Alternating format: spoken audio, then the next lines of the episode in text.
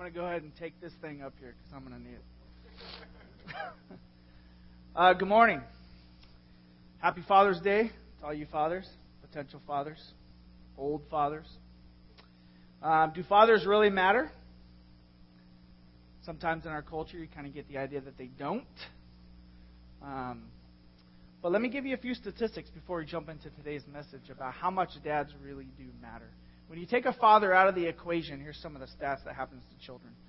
Um, 71% of all high school dropouts are fatherless children. Um, you're twice as much to be incarcerated if you do not have a dad. There was a study done in 1988 about um, a psychiatric hospital in New Orleans where 80% of the um, youth patients admitted into the hospital for psychiatric problems, 80% of them were, were from fatherless homes. Uh, there's greater drug use, earlier sex, and um, 63% of all youth suicides are from fatherless homes. So, yes, dads, you do matter. Play a very important role. And in conjunction with that, we're going to continue with our um, series on box office wisdom, where we're basically looking at what the culture is telling us, the messages and themes that the media is presenting to us, kind of isolating the main idea, looking at it, and comparing and contrasting it to Scripture and what God says. All right, so we're going to use the movie That's My Boy. Uh, first of all, let me explain to you: do I do not encourage you to see this movie. Um, I went and saw it over the weekend, and I'm kind of uh, Sorry to admit that now. And uh, it's not your typical Adam Sandler movie. It's it's very twisted. I will just tell you that. So I cannot. I, I even opted to not show the trailer today because I don't want to promote it in any way whatsoever. Okay, it's a very twisted movie. But um, the theme of the movie, the chief aim of man is to have fun and party. And this is a real current theme you find in lots of different movies. The Hangover franchise is, you know, promotes this idea. And basically, in these movies, you see the party without the consequences. The screenwriter can go ahead and just kind of change the outcomes of really poor decision making and make it be good, all in the end. And that's kind of what That's My Boy does. Um, what you find is that the truth of life is, is that we want reality to go a certain way, we want it to go the way we want it to go, but it really goes one way. It goes God's way. And we, we, we, we can't fight reality. Our culture is kind of like a, a strong current pulling us against reality. And um, it's really hard sometimes to discern the right path to choose. So, in order for box office wisdom to be true, it has to be real. In order for it to be real, it has to be God's wisdom. And, if, and what wisdom really is, is it's kind of a way of, of looking at a situation in life and understanding the natural flow of life that God's created and knowing how to make the right decision for that flow. And the Bible really is a roadmap for that. A lot of times you look at the Bible and you see a lot of do's and don'ts and do this, don't do that. And you feel like God's just trying to like, He's the man trying to keep us down, you know. He's a buzzkill.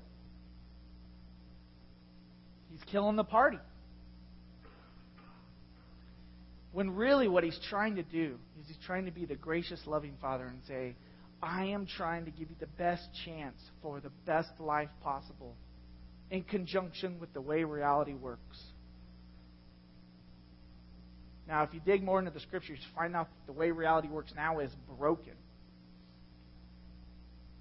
And today is not a message about that. So if you're interested in that, you can ask me or someone later.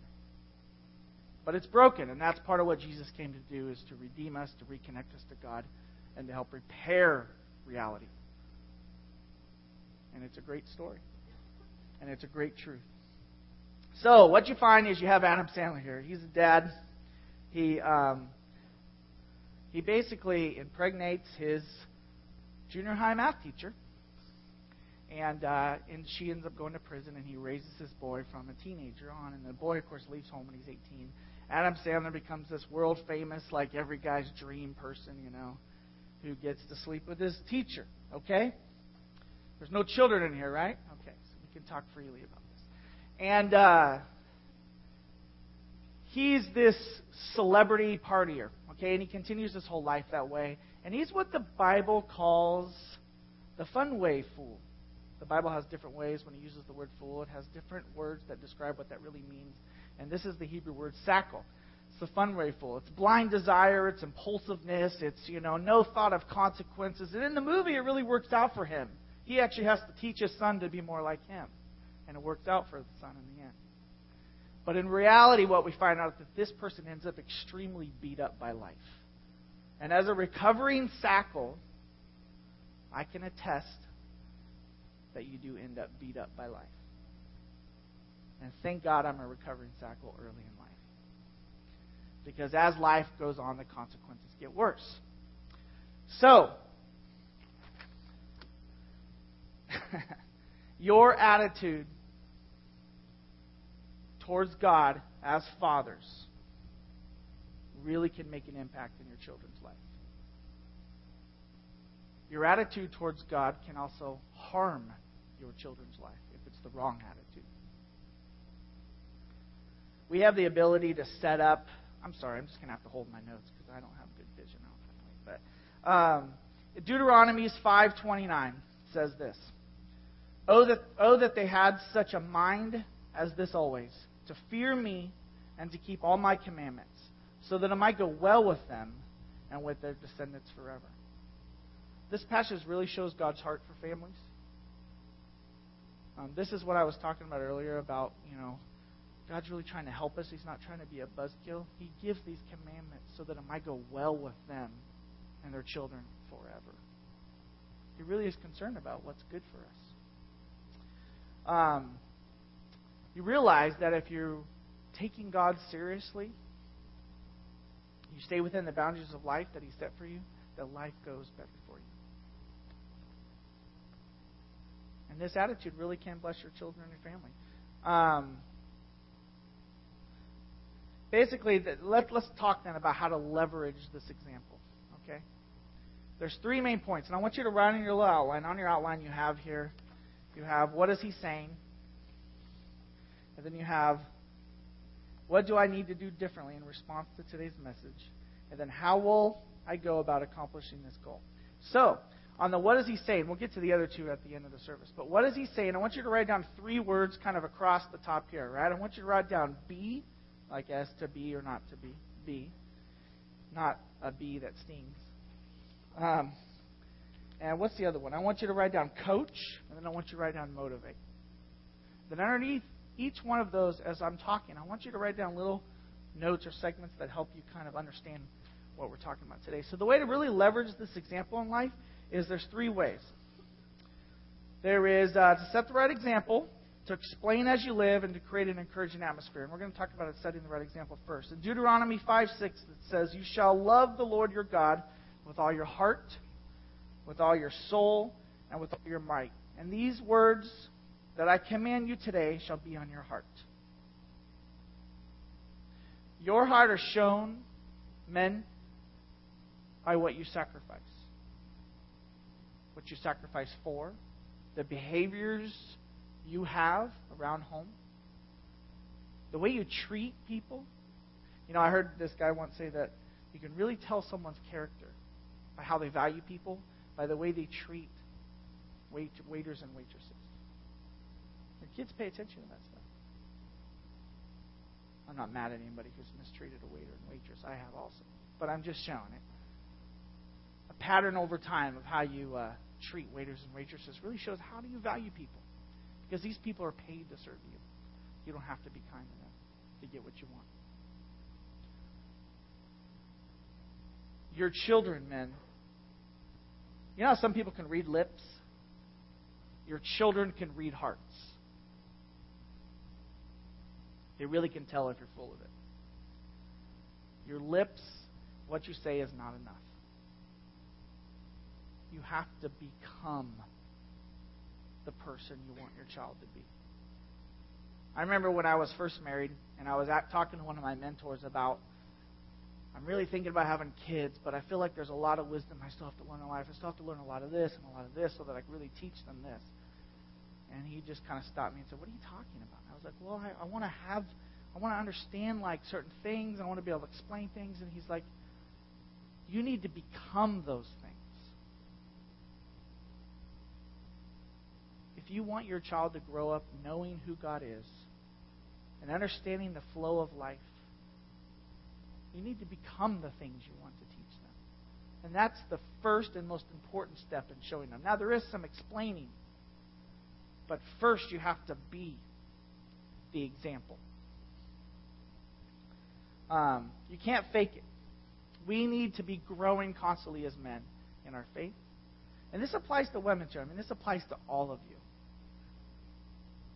There's this concept in um, if you're trying to teach anything in life, it's study, do, and then teach. A lot of times we kind of have this mindset of we study, then we teach. Or we just teach. That's how I. I'll figure it out later if I was right or not. But we study, then we do it, then we teach it. Kind of like being a piano teacher. You don't find too many piano teachers who don't know how to play piano, right? They usually know how to play piano. You don't, well, anyways, we don't have to go on with all the examples.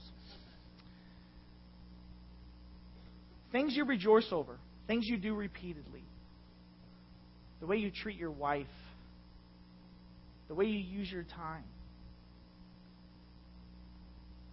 the way you treat them when you're tired, what you spend your money on. These are all things that expose your heart. These are all things that really show what you're really made of.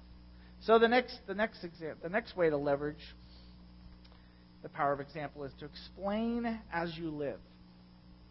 Deuteronomy 6, 7 through 8 says, You shall teach them diligently. And this is the coach segment for my little graph or whatever I told you to write down. You shall teach them diligently to your children. Them means wisdom how to live, and shall talk to them when you sit in your house, and when you walk by the way, and when you lie down, and when you rise. As you and your children, okay, that's the verse. Um, as you and your children live, you can talk about God's ways. This is actually probably after you become after you're working on becoming the person that you're trying to teach your kids to become. And I don't mean, let, let me back up for a minute. Let me clarify. I don't mean you need to wait until you become all that you can be for God before you start parenting and before you start teaching your kids. I mean you're working on it. There's a willingness to say, I'm going to dig in into life. I'm going to dig into the scriptures. I'm going to face the harsh reality of who I am. I'm going to start working on things. I'm going to start growing. So I guess to kind of wrap up the whole set the example is is just be willing to start growing in your faith. Start growing in your wisdom of how life works and how wisdom works. And if you're not a person who follows God, and you're welcome here if you're not. You're welcome here as long as you want to come to investigate what we're talking about. Begin to at least just investigate the truth of Scripture. Look at Start to listen to the sermons when Josh is preaching on Sunday. Start to read the scriptures. See if it really matches up to how you've experienced life. One of the biggest growth areas of my faith has been as I've been aging and seeing how deep and how wise the scriptures really are and how they really explain life. They nail life,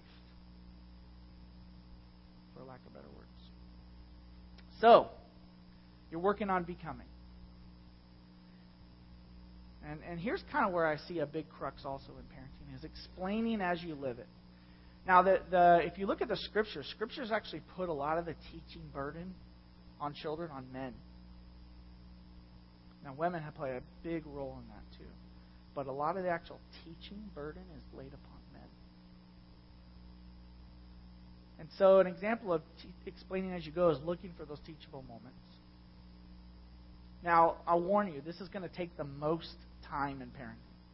This is going to take you having a relationship with your kids, actually knowing what's going on in their life, actually walking beside them and actually having time to sit down with them and debrief situations. It's kind of like a coach, and that's why I called it coach. Is uh, you're coaching your children on how to live life. Now, you can kind of imagine, you know, my son he's played soccer and baseball, and you know, as coach, they'll be talking about the game. They're like, "Okay, Luke, remember last week how we, you know, practiced this and we, you know, we worked on our corner kicks and we have our stack play, and then you're going to kick the ball here, and then so and so is going to guard the post here and do this and that and that."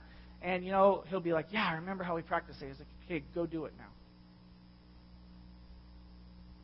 And then if you know, then after it's done, after the game, they'll be like, "Okay, let's talk about how that went." Okay, maybe next time you should probably kick it this way, but good job, you know, good job.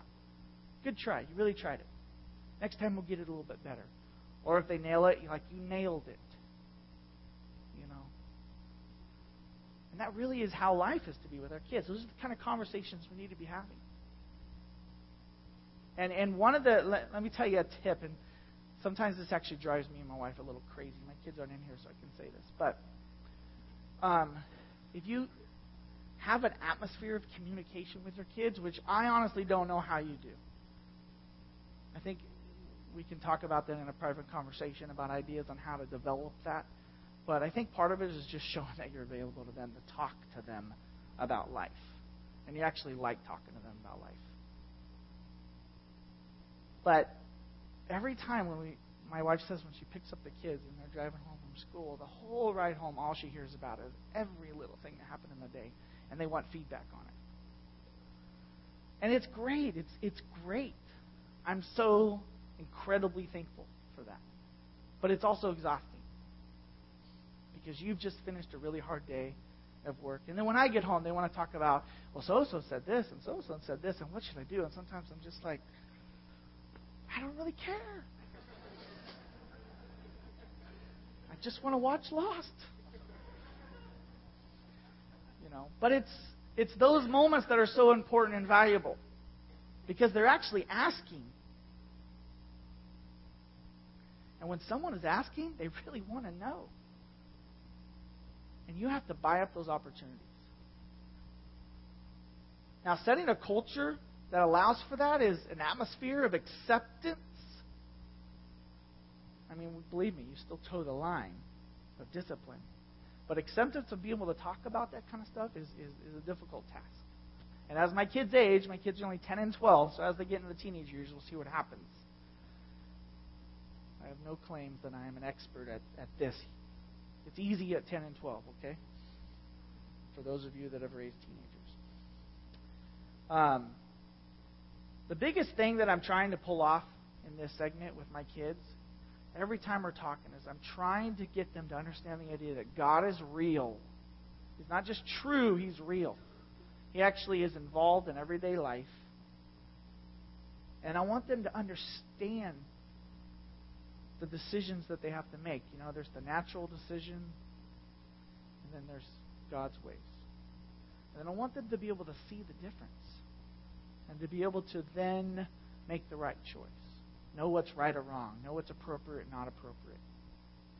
Have situational wisdom which is, as the scripture calls it, far greater than any treasures of gold or rubies or anything. And I think we all have lived long enough to understand that.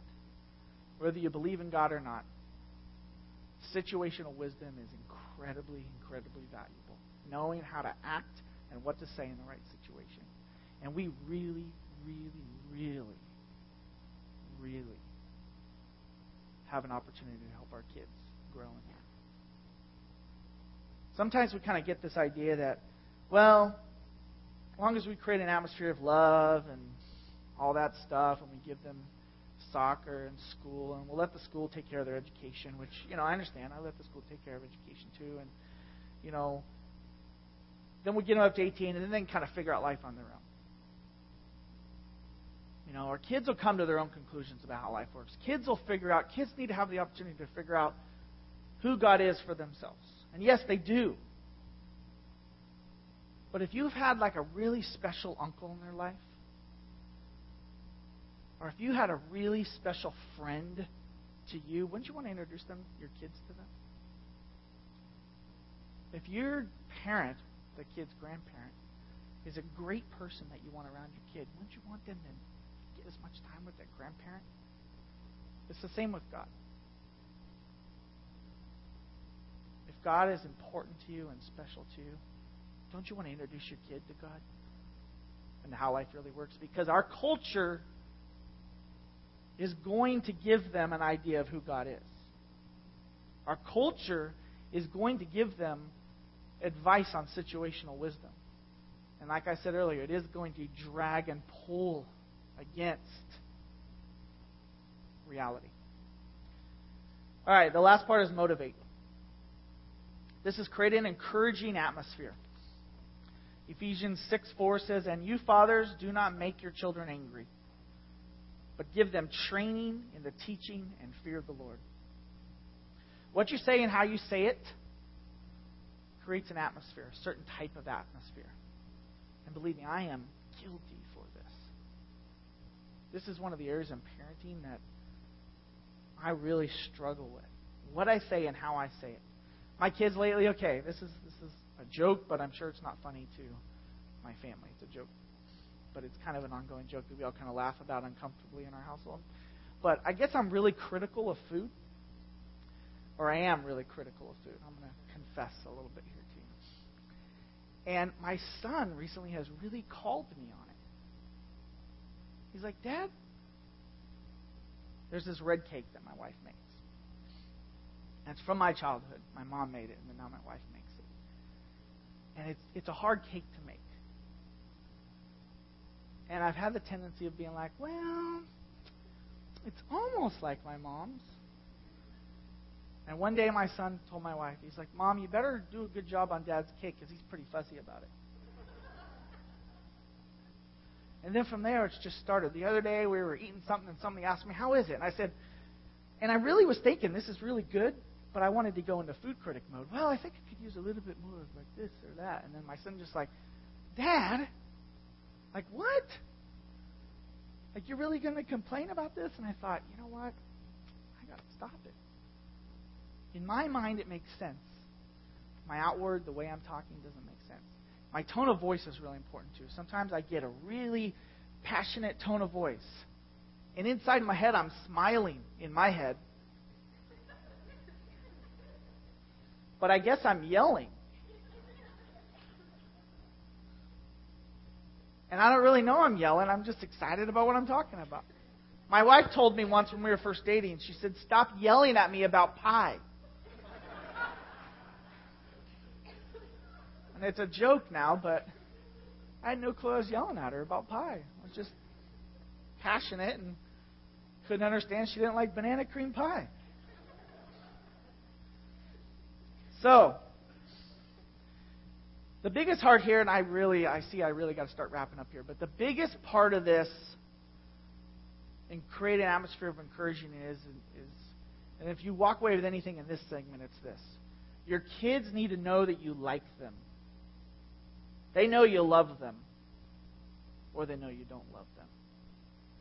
If you, eh, matter of fact, if you think your kids don't love you, or you don't love them, however that comes out, if your kid thinks that you don't love them, please see me after church. And I doubt nobody will come talk to me. But your kids may not think you like them like being around them, like their personality, like the way they are? Are you a nuisance to them? Are you just bothering them all the time? Do they kind of tiptoe around you like, I'm going to go in my room and play my video games? You know, or, or boy, I'd sure like to help dad change the oil, but uh, he doesn't really like it when I help him change the oil. And believe me, I'm guilty of that. So you're constantly having to win their hearts. You're constantly having to prove that you like them. I notice in, when, when I'm if I'm disciplining my son, especially my son, but even my daughter, too much, and, and it's appropriate discipline, I need to be doing it. I need to go out. I need to have fun with them. I need to take them on a special time, have a good time with them. Recently, I took my son to Joshua Tree for the weekend. I took my son and daughter. Took them to Joshua Tree for the weekend this winter, and just us. We were camping, and about halfway through, through the trip, he just he just looks at me and he goes, Dad, I love you. And my son has never told me that. And that sounds strange. He, he, he responds to, I love you all the time. He's kind of a quiet kid, actually, as far as when it goes to feelings. He's pretty quiet. But for the first time, he initiated, Dad, I love you. And I realize he's telling me something. He likes me spending time with him, doing something that he wants to do. So I have to do more of that. Uh, three things you can say I love you. It can be done, and you can do it. And God is real. If you can kind of encompass those three themes into your relationship with your kids I love you by what you do and say and how you treat them. You can do it. It can be done, and you can do it, unless it just can't be done. And we need to be realistic with our kids on that. And God is real. That'll go a long ways. Um, I have a movie clip here I want to set up for you just to kind of close our service. This is from 310 to Yuma. Um, in this movie, you have Ben Wade and Russell Crowe. He's a real evil bad guy, okay? Notorious bank robber, criminal, stagecoach robber, whatever. Then you have Dan Evans, um, Christian Bale. Dan Evans is a failed farmer. He lost he hurt his lost his leg in the Civil War, and he's been struggling ever since. He has a wife and two kids. His oldest son is 14. He's kind of been a weak dad. He's been complacent. He's been weak. He's been he hasn't really manned up and taken responsibility for his life and his family. Circumstances have fed into that. He's been given a rough deal, but he's been kind of weak. So there comes a point where this criminal gets captured in the town. Dan Evans gets involved in it, and he's part of the posse that's taken him to the train. In that's the 310 to Yuma part. They're going to catch the 310 train in contention to Yuma. It's the prison train. It comes to the end where his gang, the bad guy, Ben Wade's gang, is all trying to rescue their their boss. And they get to the town, and it's like 10 minutes till the train gets there. And basically, it's like 30 people to like five marshals. And everybody has decided it's not worth it. We're just going to give him up and bail. Okay? And so that's that's the scene we're going to see and Dan Evans is going to be the only person to stand and help walk this guy to the station. Okay? Now, let me explain the father son relationship to you. The son has lost complete respect for his dad. It's apparent through the whole movie. Matter of fact, he's lost so much respect for his dad that he's been fantasizing and reading stories of outlaws and thinking that I am never going to be poor. I am never going to be in the shoes of my dad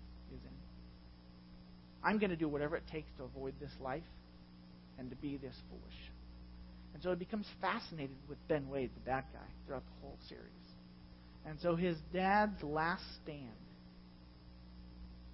is to win his son's heart back. So he basically accomplishes all three of these. And you'll see it in the clip. He accomplishes, he becomes the person he wants his son to be finally. He sets the example. He coaches his son on how life works. Throughout the whole movie, he's coaching his son. And then third, he's encouraging him. So let's go ahead and watch the clip. Maybe he's right, Pa. Maybe we should go home.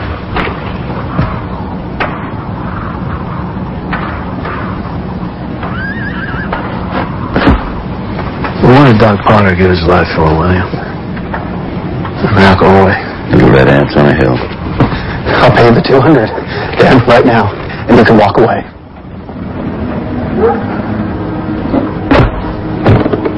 You know, his whole life, it's been hanging on me. That's what the government gave me for my leg. $198.36. And the funny thing is that when you think about it, which I have been lately, is they weren't paying me to walk away. They were paying me so they can walk away. Don't muddy the past and the present, Dan. No, no, no, wait. I'm seeing the world the way it is. If you take him to the train, Pa, I'm going with you. No. Mr. Butterfield's gonna take you home. No, I'm not going anywhere. Yes, you are. I'm staying here with you. You're gonna hold up in a room across the hall. You're gonna wait until we leave. I'll get him to Bisbee. Darren, I promise you. Well, you're gonna promise me a lot more than that, Butterfield. I want guarantees that Hollander and his boys will never set foot on my land again, and that my water's gonna flow. And I expect you to hand my wife 1,000 cash dollars when you see her. You got money to spare. I can deliver that. Just get him on the train. You heard him? I heard him. William, I want you to give this back to your mother. I want you to tell her that it helped me find what was right. Pa, I can't. I can't just leave you. I'm gonna be a day behind you, William. Unless something happens, and if it does, I need a man at the ranch to run things, protect our family, and I know that you can do that because you've become a fine man, William. You've become a fine man. You've got all the best parts in me. Well, few there are.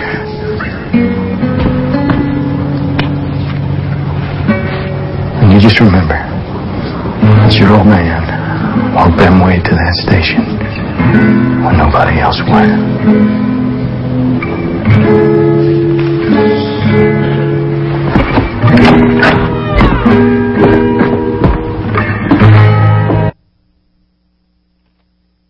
I want you to remember that your dad walked Ben Wade to the station when no one else would.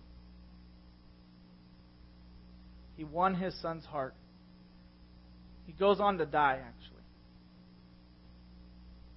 But he changes the course of his son's life from a course of destruction to a course of integrity, strong character, a man who does what's right in the face of adversity.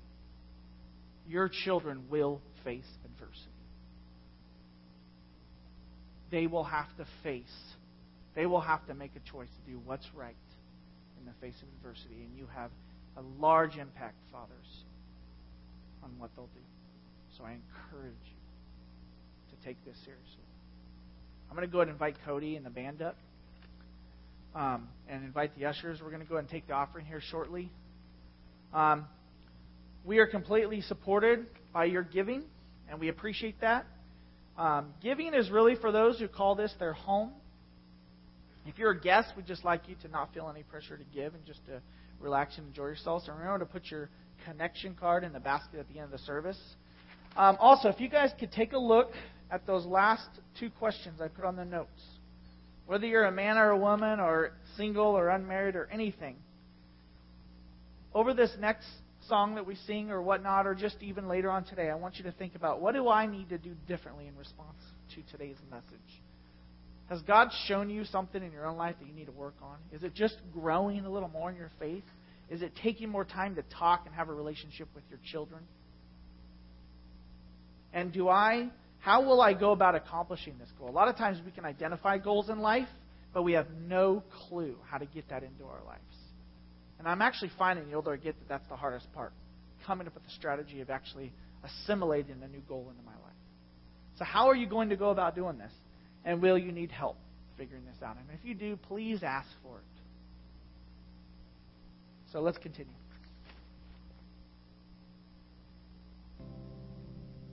You guys can go ahead and come on up.